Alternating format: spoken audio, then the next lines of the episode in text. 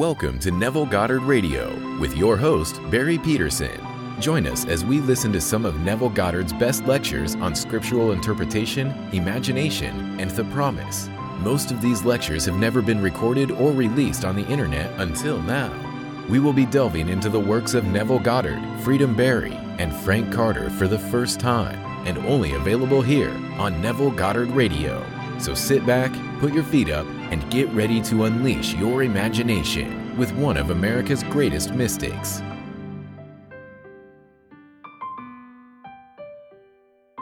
God's almighty power. God's almighty power and wisdom expresses itself most characteristically in the acceptance of what the world calls weakness or foolishness.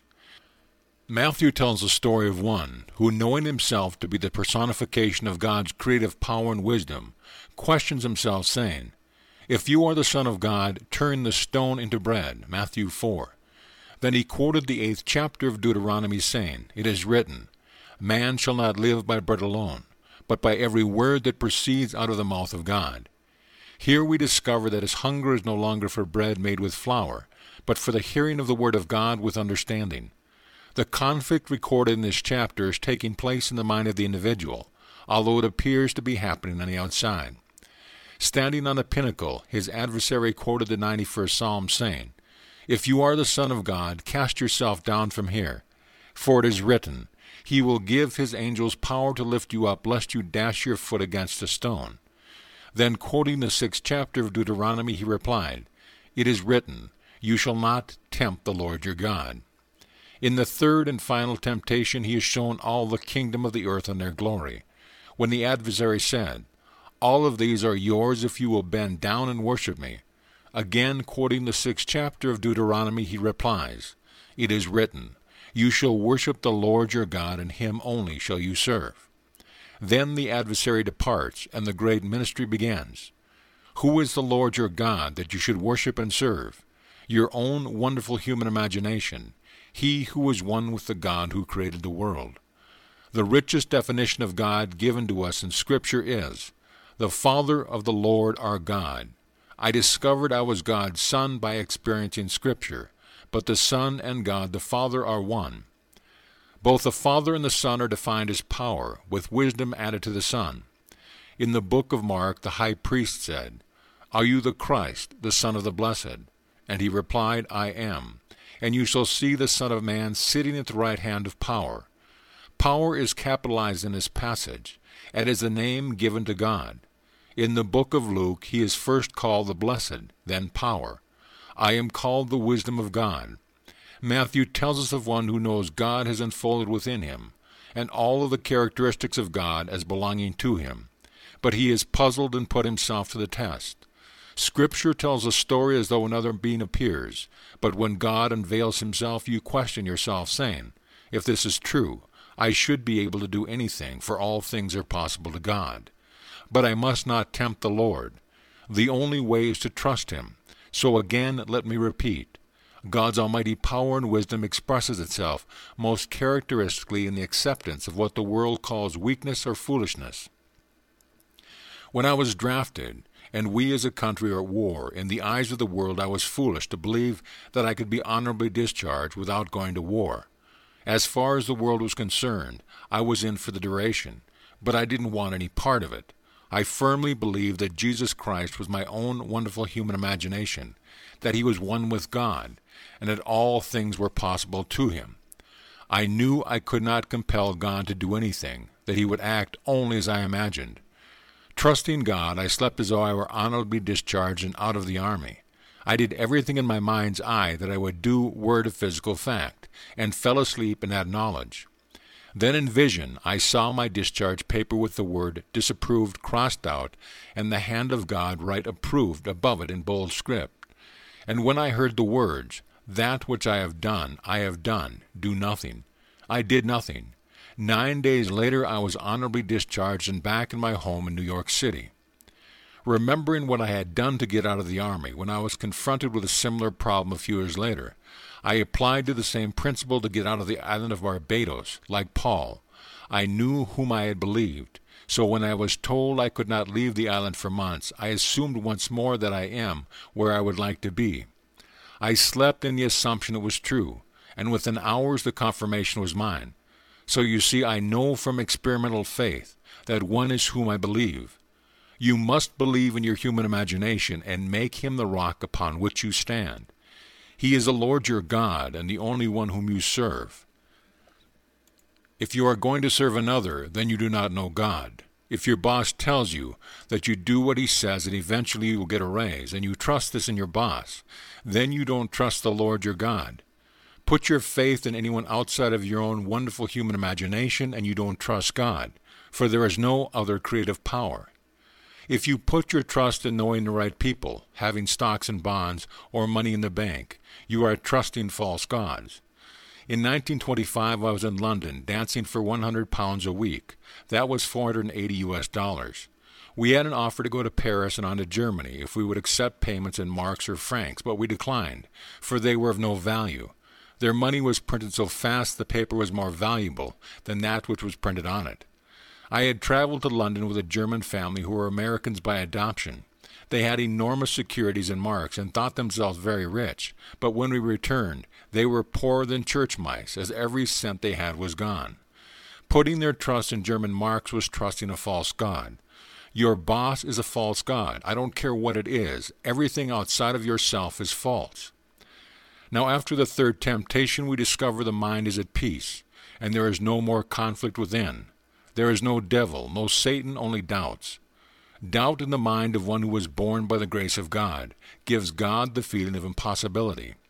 In Blake's Vision of the Last Judgment, he so wisely personified doubt, saying, Satan thinks that sin displeases God.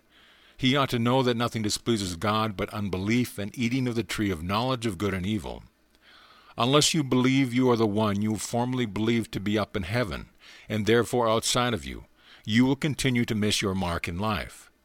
Believing in himself when confronted by the last temptation, he said, You shall worship the Lord your God, and him only shall you serve. Are you serving him? If so, things will come to pass, for there is no other channel that can accept either than confidence and trust in self. Believe in the Lord thy God one hundred percent. If you need a certain amount of money and you have no collateral or anyone to turn to on the outside, will you trust the Lord your God to provide it for you? Knowing that all things are possible to God, will you turn to him in absolute confidence and trust, and mentally assume that you had the money? Not being concerned as to how the money will come to you, will you test God's power and wisdom by falling asleep aware of having that money? If you will, you are serving God, and in a way your surface mind could not devise, the money will be yours. Then, having tested the depth of your own being, you will know whom, not what, you have trusted. You will know whom you have believed, and that sure knowledge will vindicate your past trust. This is how God's wonderful principle works. One night in New York City, I was on a radio from midnight until six o'clock in the morning, with a panel of five men and one moderator. When I spoke of imagination creating reality, a professor said, If that is true, turn this white pencil into a yellow one.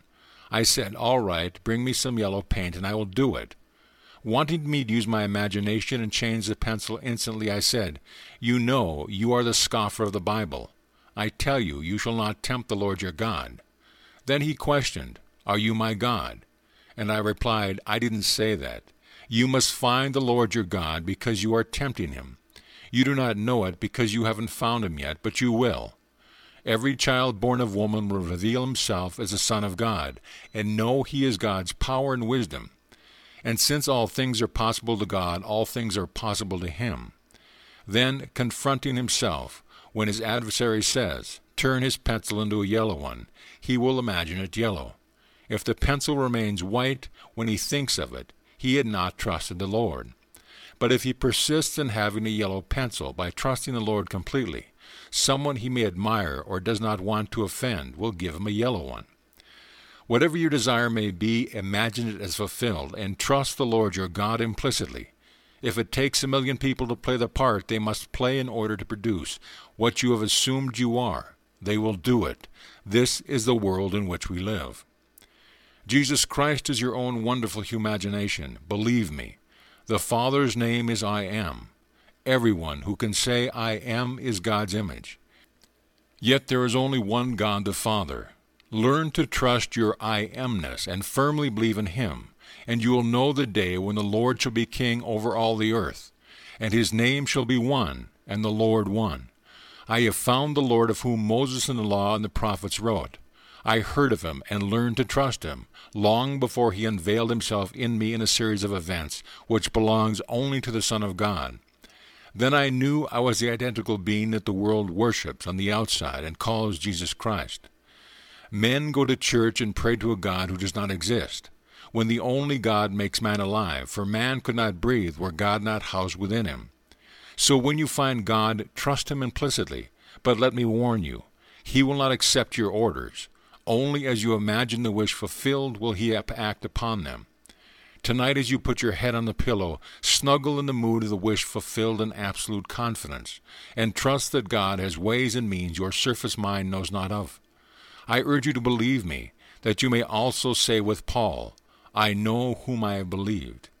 You will not fail. When you find the Lord your God, who is your own wonderful human imagination, you will learn to trust him completely. Knowing there is no need to help God by devising the means to fulfill your desire, you will move under compulsion when the time for its fulfillment appears. A lady I know took off to Paris with her two children, leaving her maid in charge of her apartment in New York City. When the lady returned, the apartment was empty, and the maid was nowhere to be found. The lady contacted the police, hired private detectives, and did everything humanly possible to find her furniture, no avail. Then she came to me. We sat quietly in the silence, and she returned to her apartment in her imagination. She walked through the rooms, feeling conscious of being there now. She saw the furniture just as it had been there, touched the keys on her piano, and knew everything was back in place again. A few days later, this lady went to her bank on Madison Avenue. Leaving the bank, she turned in the wrong direction and walked one block before she realized what she was doing. Looking down, she saw a familiar pair of ankles and suddenly realized she had found her maid. As the light changed, she grabbed the girl and made her take her to where the furniture was stored. This lady now has her furniture back, every piece intact. All we did was trust the Lord our God. What would have I done to find the furniture for her when the New York police or private detectives could not? But we trusted the Lord our God.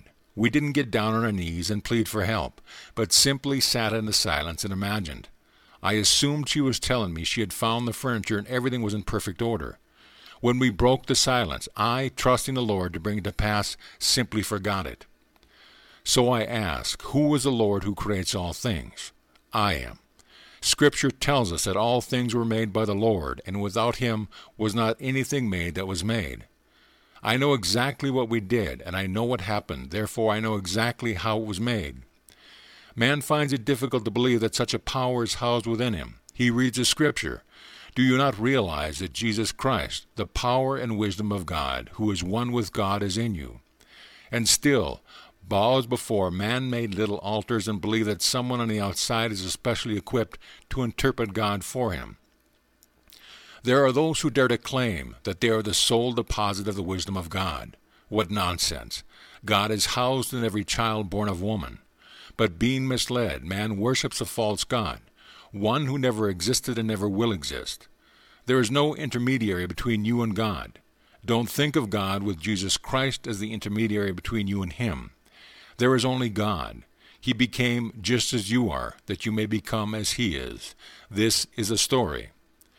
The King James Version of the twentieth chapter of the book of Acts gives the true, literal translation of the Greek as, by the blood of God we are redeemed. The R S V translated the word as Lord, which always means Jesus.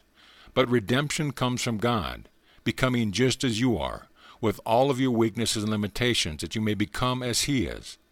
God redeems you, for you are his love. Trust God completely. He uses the weakness and foolishness of men, because the wisdom of this world is foolishness in his eyes.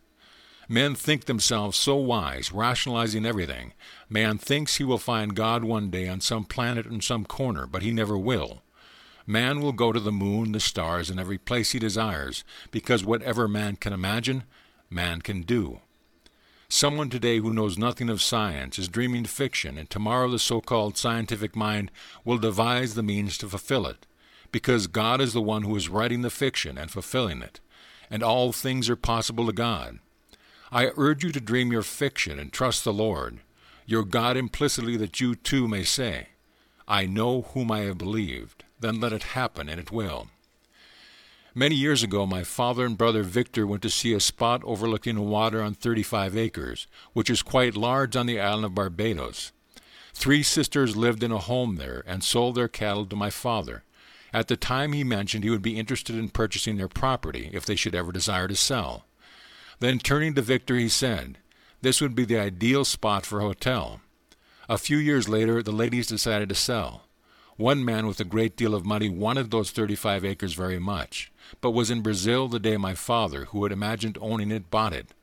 Now a beautiful hotel is on that spot. It is very popular and always crowded winter and summer, all because my father had a dream and dared to trust the Lord as God, who he knew to be within himself. My father would never go to church. He didn't like the minister at all. What wonderful stories we have of my father and the minister. One day the minister said to my father, I am one of the chosen. My father looked at him and said, I wouldn't have chosen you. He was just as brash as that with everything he did. He had no respect for the man. He never saw the inside of the church except when we children were baptized. When my sixth brother was to be baptized by the same minister, my father took two sea captains as godfather. At the last moment the minister asked if the two gentlemen were Episcopalians. And when one claimed to be a Presbyterian and the other a Methodist, the minister informed my father that the child would not be baptized with these men as godfathers. With that my father said, Give me my son, I will baptize him myself. He took the child out of the minister's arm, dipped his free hand in the water, sprinkled it on the child's face, and said, In the name of Jesus, your name is Fred, and walked out. And that's his name, Fred Goddard. That's the kind of man my father was and still is. Not a bone in his body lacked courage. He found the Lord of his own wonderful human imagination. So when he wanted something, he simply imagined he had it and walked in that knowledge. I promise you, when you find the Lord and really trust him, you will know a peace you have never known before. You will never again bow before anything or anyone.